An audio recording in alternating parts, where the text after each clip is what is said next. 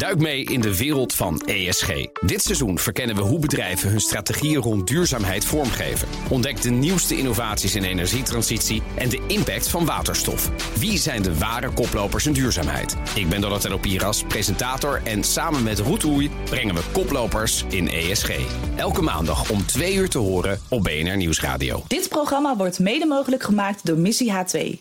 Samen maken we Nederland het waterstofland in 2030. Accountants hebben meer tijd gekregen voor de controle van de eerste ronde van de NOW-steun. Maar ook die nieuwe deadline zullen ze niet halen. En dus dreigt er een financiële strop voor ondernemers die daardoor dan de coronasteun moeten terugbetalen. De Europese Commissie zet de volgende stap in de strijd met de Poolse regering. Er komt een inbreukprocedure, omdat het Constitutionele Hof in Warschau besluiten van het Hof van Justitie in Luxemburg negeert. En gematigde terroristen bestaan niet, zegt de prominente Afghaanse politica Massouda Jalal. Ze is haar land ontvlucht, maar niet verslagen. En als de kans zich voordoet, dan wordt zij graag de volgende president van Afghanistan. Dit is Nieuwsroom, de dagelijkse podcast met het nieuws van BNR Nieuwsradio en het Financiële Dagblad. Verteld door de journalisten zelf. Ik ben Mark Beekhuis en het is vandaag donderdag 23 december. Hallo Michael van der Toorn. Hallo Mark. Van BNR. Hi. We gaan het hebben over de controles voor de NOW. Dus ik vergeet steeds waar die afkorting ook weer voor staat. De steun voor bedrijven tijdens corona in elk geval. Erg hè? Weet jij het nu ook niet meer? Nee, ik weet er nu weer nood. Nou, dit kan toch niet? Noodmaatregel overbrugging werkgelegenheid. Ja, die. Dat is het. Nou goed. Die dus. En dan... om precies te zijn, de allereerste versie daarvan. Daarvan moet je een controller door een accountant laten doen... of het allemaal reglementair gegaan is. Mm-hmm. En daar hebben we het in het afgelopen jaar vaak over gehad. Ja. Accountants zeggen, de datum waarop we dat moeten doen, halen we niet. We hebben het veel te druk. Ja, inderdaad. Dit gaat dus pas weer over de eerste NOW-regeling... die van maart 2020, of voorjaar 2020. Dat voelt als heel lang geleden... En accountants zijn er nog steeds mee bezig om goedkeuringsverklaringen voor bedrijven te maken. En daar komt gewoon heel veel werk bij kijken. Maar dat moest toch 31 oktober af zijn allemaal? Ja, dat moest 31 oktober af zijn. Nou, dat lukte niet. Daar hebben we ook al eerder over bericht. En nu is de deadline verplaatst naar 6 februari. En nu zeggen de accountants, of sommige accountants, dat gaan we eigenlijk ook niet halen. Nee, dat snap ik wel. Ja. Want februari, dat is het seizoen dat die mensen zich helemaal... wat zegt dan Mark Rutte altijd? Het snot voor de ogen werken. Ja, het begin van het jaar is gewoon de drukste periode voor het jaar voor accountants sowieso al. Met natuurlijk de jaarrekening die gemaakt moet worden voor al hun klanten. En nu komt daar dus achterstallig werk van dus die NOW-regeling bij. En natuurlijk is er nu een nieuwe lockdown, nieuwe steunpakketten. We zitten nu volgens mij in NOW 6. Het werk stapelt zich op en dat is gewoon, ze hebben het gewoon heel druk. Het moet wel een keer gedaan worden natuurlijk. Als je zegt, ik wil een stempeltje van een accountant, ja, dan moet die een keer gezet worden. Maar om dat nou precies tijdens het hoogseizoen te doen voor die accountants, dat is ook alweer een beetje onhandig. Ja, dat is een vraag. En het is ook voor ondernemers vervelend. Want dat zagen we al toen die eerste deadline werd uitgesteld. Als je geen stempeltje van een accountant hebt... dan moet je de steun die je hebt gekregen terugbetalen. Nou, dat is natuurlijk niet fijn. Al helemaal niet nu we nog steeds in een pandemie zitten... en er voor sommige sectoren nog steeds steun nodig is. Ja. Dan is het raar dat je aan de ene kant steun krijgt... en aan de andere kant terug moet betalen. Dus dat is wel een probleem voor sommige ondernemers. Is er een uitweg, een oplossing om de accountants misschien tegemoet te komen? Nou, wat ze zelf voorstellen, dat zei Arjen Brouwer van PwC. Die zei, laat ons gewoon de werkzaamheden die we hebben voor de jaarrekening... en ook voor en dan de werkzaamheden die we hebben voor die NOW-goedkeuring. Laat ons dat gewoon combineren. Want die jaarrekening, dat moet toch gebeuren. Mm-hmm. En ook, wat hij ook zei, is dat toen die eerste NOW-regeling er was... waar we het nu dus over hebben, wisten we nog niet hoe lang dit zou gaan duren. Corona. Die steunpakketten waren gemaakt met het idee van... we zijn hier zo uit 3 maanden en dan is het wel weer over. Nou, dat was niet zo, zoals we nu weten. Dus hij zegt, we kunnen best de NOW-regelingen uitsmeren over een langere periode. En dan kijken naar bijvoorbeeld een jaar. Of de inkomsten van 2020 en 2021 vergelijken met die van 2019. Dan heb je ook best een goed beeld van hoeveel omzetverlies je hebt gehad. Dat zou het ons makkelijker maken. En het zou ook goedkoper zijn voor de ondernemers of voor de bedrijven die dat nodig hebben. De vervolgversies van die NOW-regeling 2 tot en met 6... Die zijn ook een beetje anders, hè? Dus die zijn misschien ook simpeler te controleren dan die eerste, toen we nog niet precies wisten wat we aan het doen waren. Ja, en we hebben ook Hans Biesheuvel gesproken van ONL. En hij zei ook, het zou fijn zijn als het wat simpeler kon allemaal. Want inderdaad, ze zijn allemaal net iets anders. Voor simpel dat nou, dan is dat voor iedereen eigenlijk beter. En hij heeft ook na de vorige persconferentie een brief geschreven naar de Kamer om uitstel te vragen weer, want 6 februari is dus super onhandig. En daar heeft hij nog geen antwoord op gekregen, want kerstreces is dan toch echt begonnen. Ja. Maar hij zei ook van ondernemers die kunnen niet echt wachten tot na kerst. Maar goed, Nee, voorlopig zit iedereen nog vast aan die deadline van 6 februari. Die is er gewoon zolang die er is. Ja, tot nu toe moet iedereen zich daar gewoon nog aan houden. Michael van der Toorn, dankjewel. Dank. Hallo, Han Dirk Hekking van het Financiële Dagblad. Hey Mark, goedemorgen. We gaan het nog één keer hebben over Polen. Ja. En de Europese Unie en Polen vooral, waar het al botst. Nou, zolang als deze podcast bestaat, denk ik. Ja. En tot de laatste dag blijft het daar maar escaleren. Langzaam steeds ietsje heftiger, de botsingen.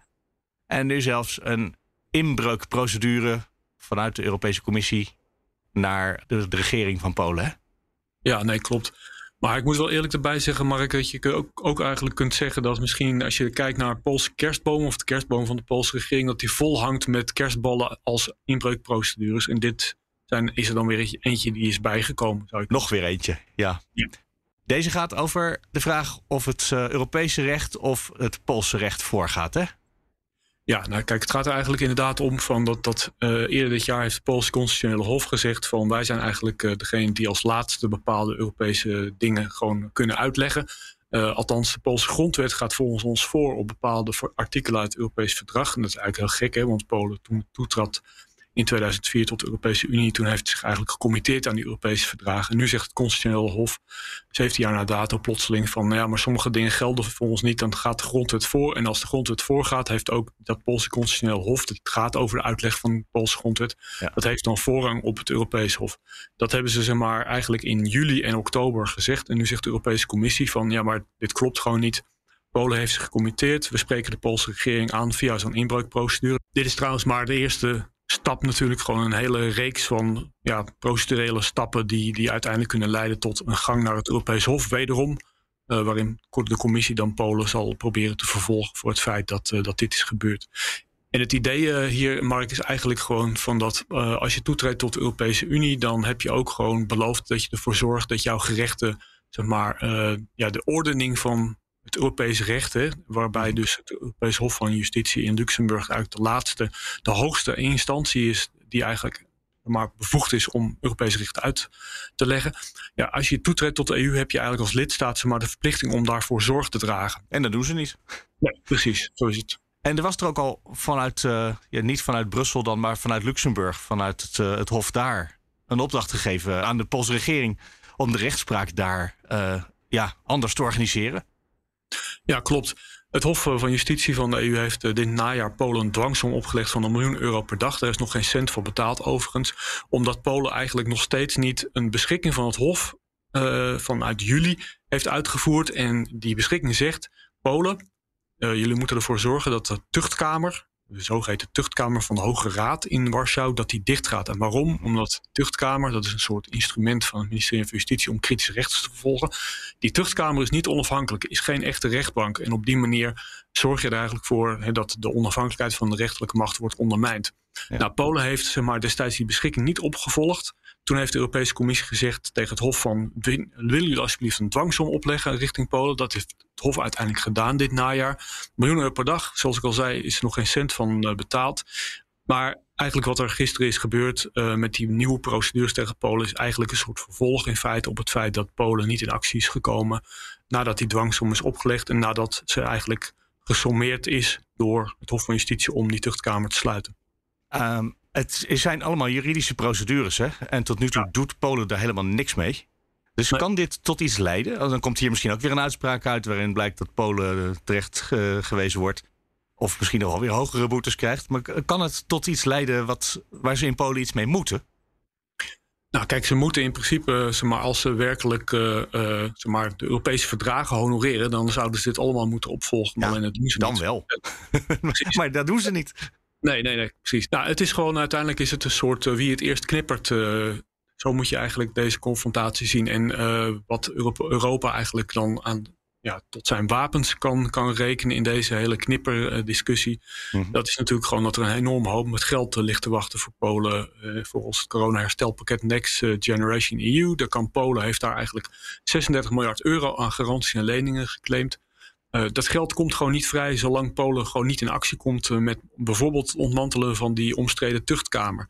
Nou is het zo dat binnen de Poolse regering dat er wel degelijk mensen zijn die Tuchtkamer conform de eis vanuit Europa willen ontmantelen. Alleen binnen de Poolse regering is er ook gewoon verdeeldheid hierover. De minister van Justitie, Jobro, wil die Tuchtkamer niet ontmantelen, die traineert dat. Nou, dat is eigenlijk wat je nu de hele tijd gewoon ziet gebeuren. Je ziet niet alleen een clash tussen Brussel en Polen. Maar je ziet ook gewoon een clash in Warschau zelf. Waarin die minister van Justitie heel graag de confrontatie speelt met Brussel. Maar ondertussen ook eigenlijk daarmee gewoon de regering gijzelt. En waarom doet hij dat? Waarom kan hij dat doen? Omdat hij met zijn partijtje eigenlijk gewoon cruciaal is voor het overeind houden van de meerderheid van de grote regeringspartij, de PIS. Dus misschien... Als de strijd op een goed moment in Polen de andere kant uitvalt, krijgt Europa wel gelijk. Ja, kijk, het is in principe zo dat de Poolse regering ook al eerder heeft toegezegd dat ze die Tuchtkamer gaan ontmantelen. Alleen die minister van Justitie ligt daar eigenlijk de hele tijd bij dwars. Ja, en die man is sowieso bezig met een soort offensief richting het Europese Hof. Die heeft vorige week kwam bijvoorbeeld uit dat een van zijn ondergeschikten bezig is te kijken of ze een aanklacht kan formuleren tegen rechters van het Europese Hof die Polen eerder hebben veroordeeld.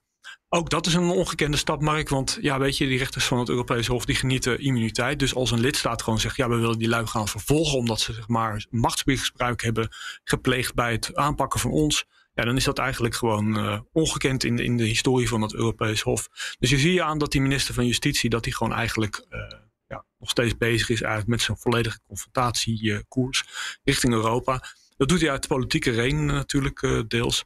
Komt ook nog bij dat de Poolse regering zelf natuurlijk ook nog steeds zich met hand en tand verzet tegen allerlei druk vanuit Europa.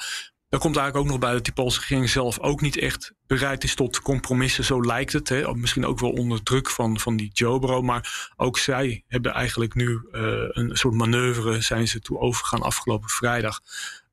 Die eigenlijk ook duidt op verdere confrontatie. Wat is gebeurd? Het Poolse parlement heeft op het laatste moment heel snel, vlak voor het kerstreces, alsnog een wet aangenomen die het mogelijk maakt om te zeggen tegen bijvoorbeeld televisiezenders, als zij in handen zijn van een buitenlands bedrijf, ja, dan moeten ze hun licentie verliezen. Eigenlijk moeten media in Polen gecontroleerd worden, vindt de regering.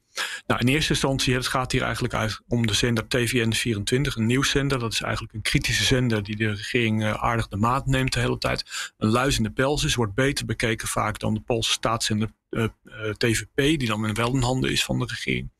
Het probleem is hier dat TVN24 is in handen van Discovery, Amerikaanse mediaconcern, dat toevallig een Europese hoofdkantoor in Amsterdam heeft.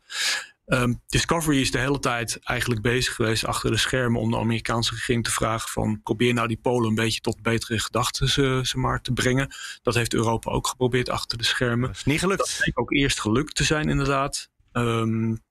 De president, hè, die wilde in eerste instantie, gaf je ook aan, die wilde die wet ook gewoon niet tekenen. Maar ja, nu ligt die wet daar gewoon. En nu is de druk eigenlijk, die komt nu volledig op die Poolse president te liggen. Of hij die wet, gaat steunen, bekrachtigen of niet. En ja, hoe je het ook bent of keert, deze man, Andrzej Duda, is natuurlijk gewoon ook, gekozen als kandidaat van de regeringspartij PiS bij de laatste presidentsverkiezingen. Dit gaat nog jaren duren. Hè? Moeten we Polen niet gewoon langzaamaan eens naar de uitgang van de Europese Unie leiden? Nou, dat kunnen we zelf niet. We kunnen eigenlijk... Ja, daar zijn vast juridische trucs op te verzinnen als je maar wil. Ja, nee, goed. Dus kijk, waar het uiteindelijk gewoon om draait is dat lidstaat in principe zelf alleen maar via artikel 50. Er is één land Polen is voorgegaan op dat vlak. Ja, dat is het Verenigd Koninkrijk. Die hebben artikel 50 van het verdrag ingeroepen. En dan kun je inderdaad een soort exit gaan voorbereiden. Dat zal Polen niet heel snel doen, want het Poolse EU-lidmaatschap is gewoon heel populair in Polen. Ook vanwege de gelden die daarbij betrokken zijn. Wat er gewoon gaat gebeuren is de komende tijd dat je die confrontaties hier gewoon voorlopig doorgaan. Totdat een van de partijen gewoon op een gegeven moment inschikt. Ja, de Polen hebben op dit moment gewoon het nadeel dat ze dat geld dat ze goed kunnen gebruiken niet krijgen. En dat is wel een machtig wapen, zou je kunnen zeggen, in de handen van Europa. Tegelijkertijd, Polen kan op een gegeven moment ook gewoon op andere dossiers allerlei dingen gaan proberen te traineren. Dat is ook onhandig. Hè. Ze kunnen zich bijvoorbeeld totaal niet committeren aan het klimaatbeleid van de EU. Dat is al sowieso natuurlijk controversieel in hun ogen. Omdat ze heel veel kolenindustrie nog steeds of kolencentrales hebben.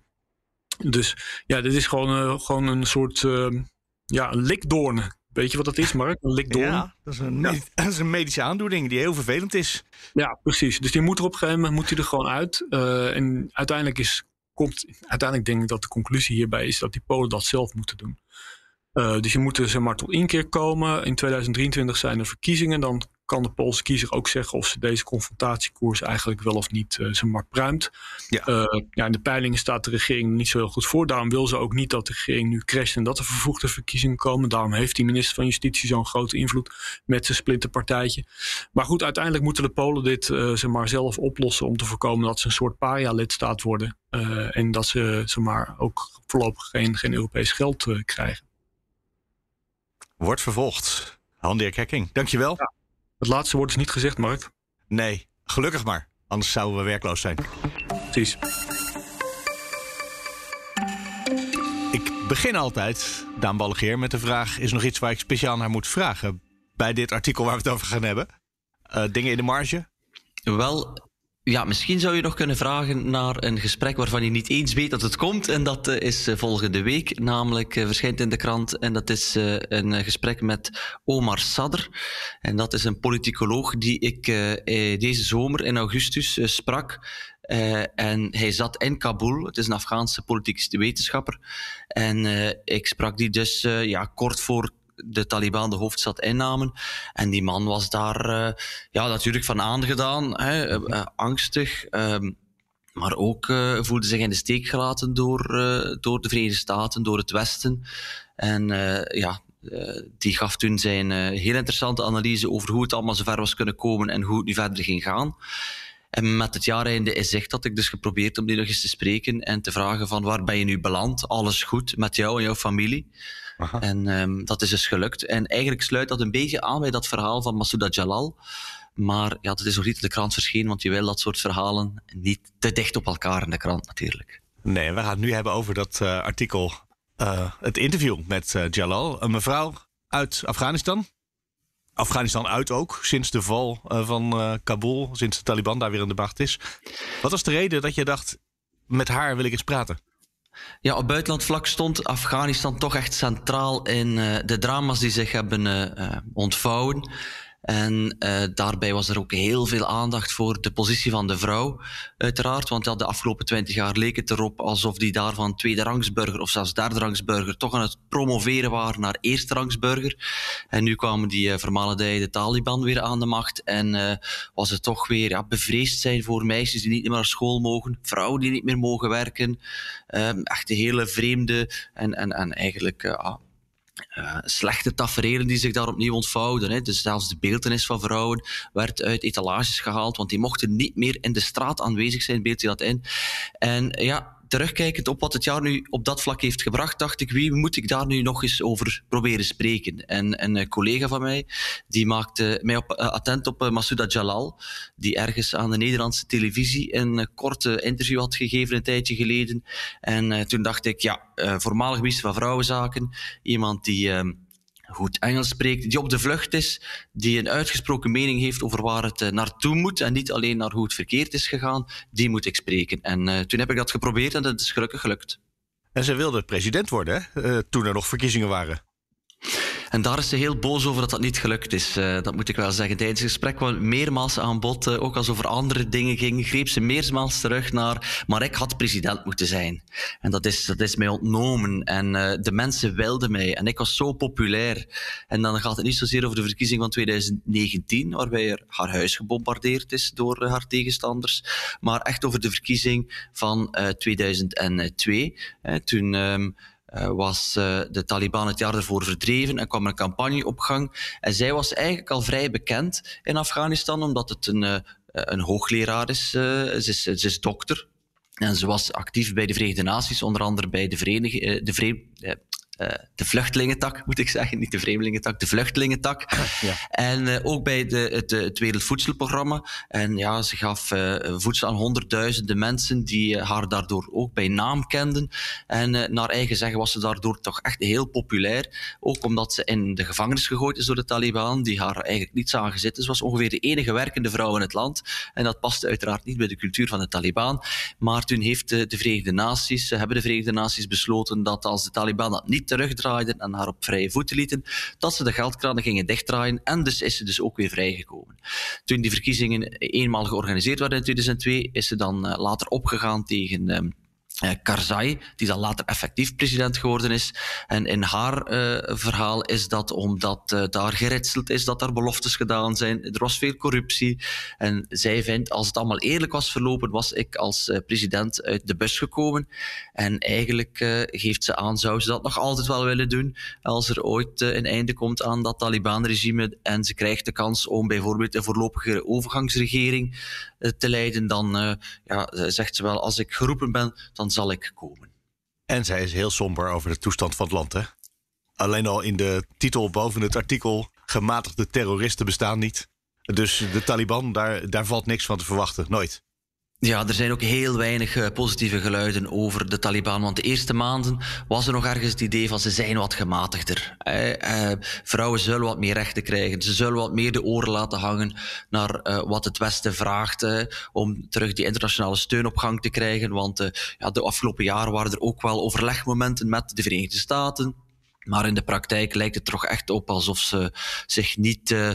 laten doen door wat de rest van de wereld denkt en dat ze toch teruggaan naar het radicale, extremistische gedachtegoed dat ze ervoor hadden. En ja, dan moet je je ook de vraag stellen hoe goed ze zijn in het besturen van een land, want religieus doctrinair zijn, dat is één ding, maar maken dat de kinderen naar school kunnen, de jongetjes in elk geval en liefst ook de vrouwen en de meisjes, maar daarnaast ook de zorg, zorgen dat de wegen goed zijn, dat de belastingen kunnen geïnd worden, dat het ambtenarenapparaat werkt. Dat zijn heel verschillende dingen. Iets wat Massouda Jalal in de marge van ons gesprek nog zei, was dat in Afghanistan, in Kabul in het bijzonder, dat daar de mensen eigenlijk niet kunnen spreken met de Taliban. En ze bedoelden dat letterlijk, hè, want de Taliban zijn Patanen. En in Kabul spreken ze, geloof ik, Dari. In elk geval een ander dialect, ja. Een andere taal. Dus ze begrijpen ze gewoon al niet. En dan moet je daarmee gaan samenwerken en gaan besturen. Vergeet ook niet dat heel veel van de Taliban, zeker de stoottroepen of het voetvolk, dat geen opgeleide mensen zijn, met geen bestuurservaring, die nu wel de macht hebben, maar ja, daar iets goeds mee doen is iets helemaal anders. Dus ja, de vraag is hoe lang kan dit regime aanhouden en ook hoe lang gaat de wereld er naar kijken, want in Afghanistan is op dit moment een grote droogte, er is ook een hongersnood, er is een totaal gebrek aan geld. Hè. Vergeet niet dat ongeveer 70% van de Afghaanse economie vorig jaar werd gevoed met buitenlands geld. Dat is allemaal weggevallen, het grootste deel daarvan toch. Dus er ontspeelt zich daar een humanitaire ramp. Dan krijg je de vraag, wat is de internationale verantwoordelijkheid nog? En na de enorme mislukking van de afgelopen 20 jaar is er niet heel veel enthousiasme om daar opnieuw troepen naartoe te sturen en de Taliban opnieuw buiten te bonjouren. Tegelijkertijd, werkloos toezien, dat is denk ik op de lange termijn toch ook geen optie. Dus daar is zij trouwens ook niet helemaal uit, hoor. Zij vindt steun op de korte termijn, maar op de lange termijn moet je dat regime niet steunen. Maar Het gaat niet alleen om het steunen van een regime, het gaat om het steunen van mensen in nood. En kan je dat doen zonder dat je de Taliban erbij betrekt? Dat is toch heel moeilijk. Ja, het is heel lastig om voedsel te gaan brengen in een land, als je dat zou willen, zonder de regering op de een of andere manier deelgenoot van het proces te maken. Ja, dat is het. Dat is het. En toch, dat schrijf je ook in je artikel, er zijn wel een paar stapjes vooruitgezet sinds 20 jaar geleden, de Taliban ook aan de macht was. Dat vrouwen niet meer gedwongen kunnen worden om te trouwen, bijvoorbeeld. Daar zou je toch het licht achter de wolken vandaan moeten kunnen zien komen, maar dat lukt toch ook niet, hè? Wel, daar dacht ik ook aan toen ik dat voor het eerst zag van er zijn toch duidelijk een paar engagementen opgenomen die er misschien in het verleden niet waren. Maar wat Massouda Jalal daarover zegt, en eigenlijk ook een Afghaanse politicoloog die ik daarvoor een ander verhaal over sprak, dat helemaal niet zo is. Ten eerste, het is een achteruitgang ten opzichte van de democratische periode van de afgelopen 20 jaar, want daar waren er veel meer rechten. En zelfs als je vergelijkt met de rechten die er waren onder de Taliban in 1996 tot 2001, verschilt het zo heel veel niet. Dus wat het probleem is dat alle vrouwenrechten die jij noemt, dus niet gedwongen worden om te moeten huwen, en je mag ook erven als je man overlijdt, alle rechten van de vrouwen zijn eigenlijk gekaderd binnen het huwelijk, binnen de familie. Ze hebben dus geen economische rechten of politieke rechten. Ze mogen niet stemmen als ze een baan zouden hebben. Wat bijvoorbeeld op het platteland dat toch nog gebeurt, dat ze in de landbouw werken. Als dat ze daarmee verdienen, gaat per definitie naar een man. Ze hebben eigenlijk geen eigen recht daarop. Dus op dat vlak blijft het een hele slechte situatie. Je zou er somber van worden. En toch, als ze de kans krijgt, gaat ze terug, hè, om daar president te worden. Wat ik zei, het is een roeping. Het is ook iemand die heel trots is op haar afkomst en heel graag goed wil doen voor haar volk. Maar ik heb in je leven ook heel veel politici geïnterviewd. Politici zijn mensen die vinden dat ze nodig zijn en dat ze het beter zullen doen dan wie er is. En dat heeft ze ook. En in haar geval, het is ook iemand die wel echt statuur heeft, veel ervaring, denk ik ook, breed gerespecteerd is. Dus er zijn zeker mindere mensen te bedenken om een land te gaan leiden dan haar. Daan Ballegeer, dankjewel. Tot genoegen. En dat was hem, de laatste Nieuwsroom die ik hier maak. Morgen maken we natuurlijk gewoon Nieuwsroom Den Haag, want dat blijft. En volgende week ben je in de vertrouwde handen van Martijn de Rijk, die in 4 afleveringen terugkijkt op het afgelopen jaar. En dan, in het nieuwe jaar, komt er een nieuwe podcast in plaats van Nieuwsroom.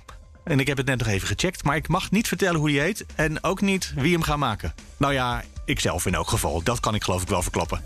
En die nieuwe podcast, daar hoef je niet naar te zoeken. Als je nu geabonneerd bent op Nieuwsroom, dan komt die nieuwe podcast in het nieuwe jaar vanzelf naar je toe. En als je nu niet geabonneerd bent op Nieuwsroom, dan zou ik dat gewoon meteen toch doen. Want die nieuwe podcast, die wordt wel heel erg fijn. Hoewel een van jullie mailde, ik hoop uiteraard op een waardig alternatief vanaf volgend jaar. Al wordt het, denk ik, nog een hele opgave voor BNR om zichzelf te evenaren. En dat kan ik niet ontkennen. Maar volgens mij gaan we het doen. Ook vandaag kan je nog gewoon mailen. Als je wil, nieuwsroom@bnr.nl. En de show notes staan op bnr.nl/nieuwsroom. Tot morgen bij Nieuwsroom Den Haag. En dan is Frans Wijsklas bij ons. En bovendien stellen we je onze nieuwe Haagse collega voor. Reden genoeg om morgen te luisteren. Tot dan.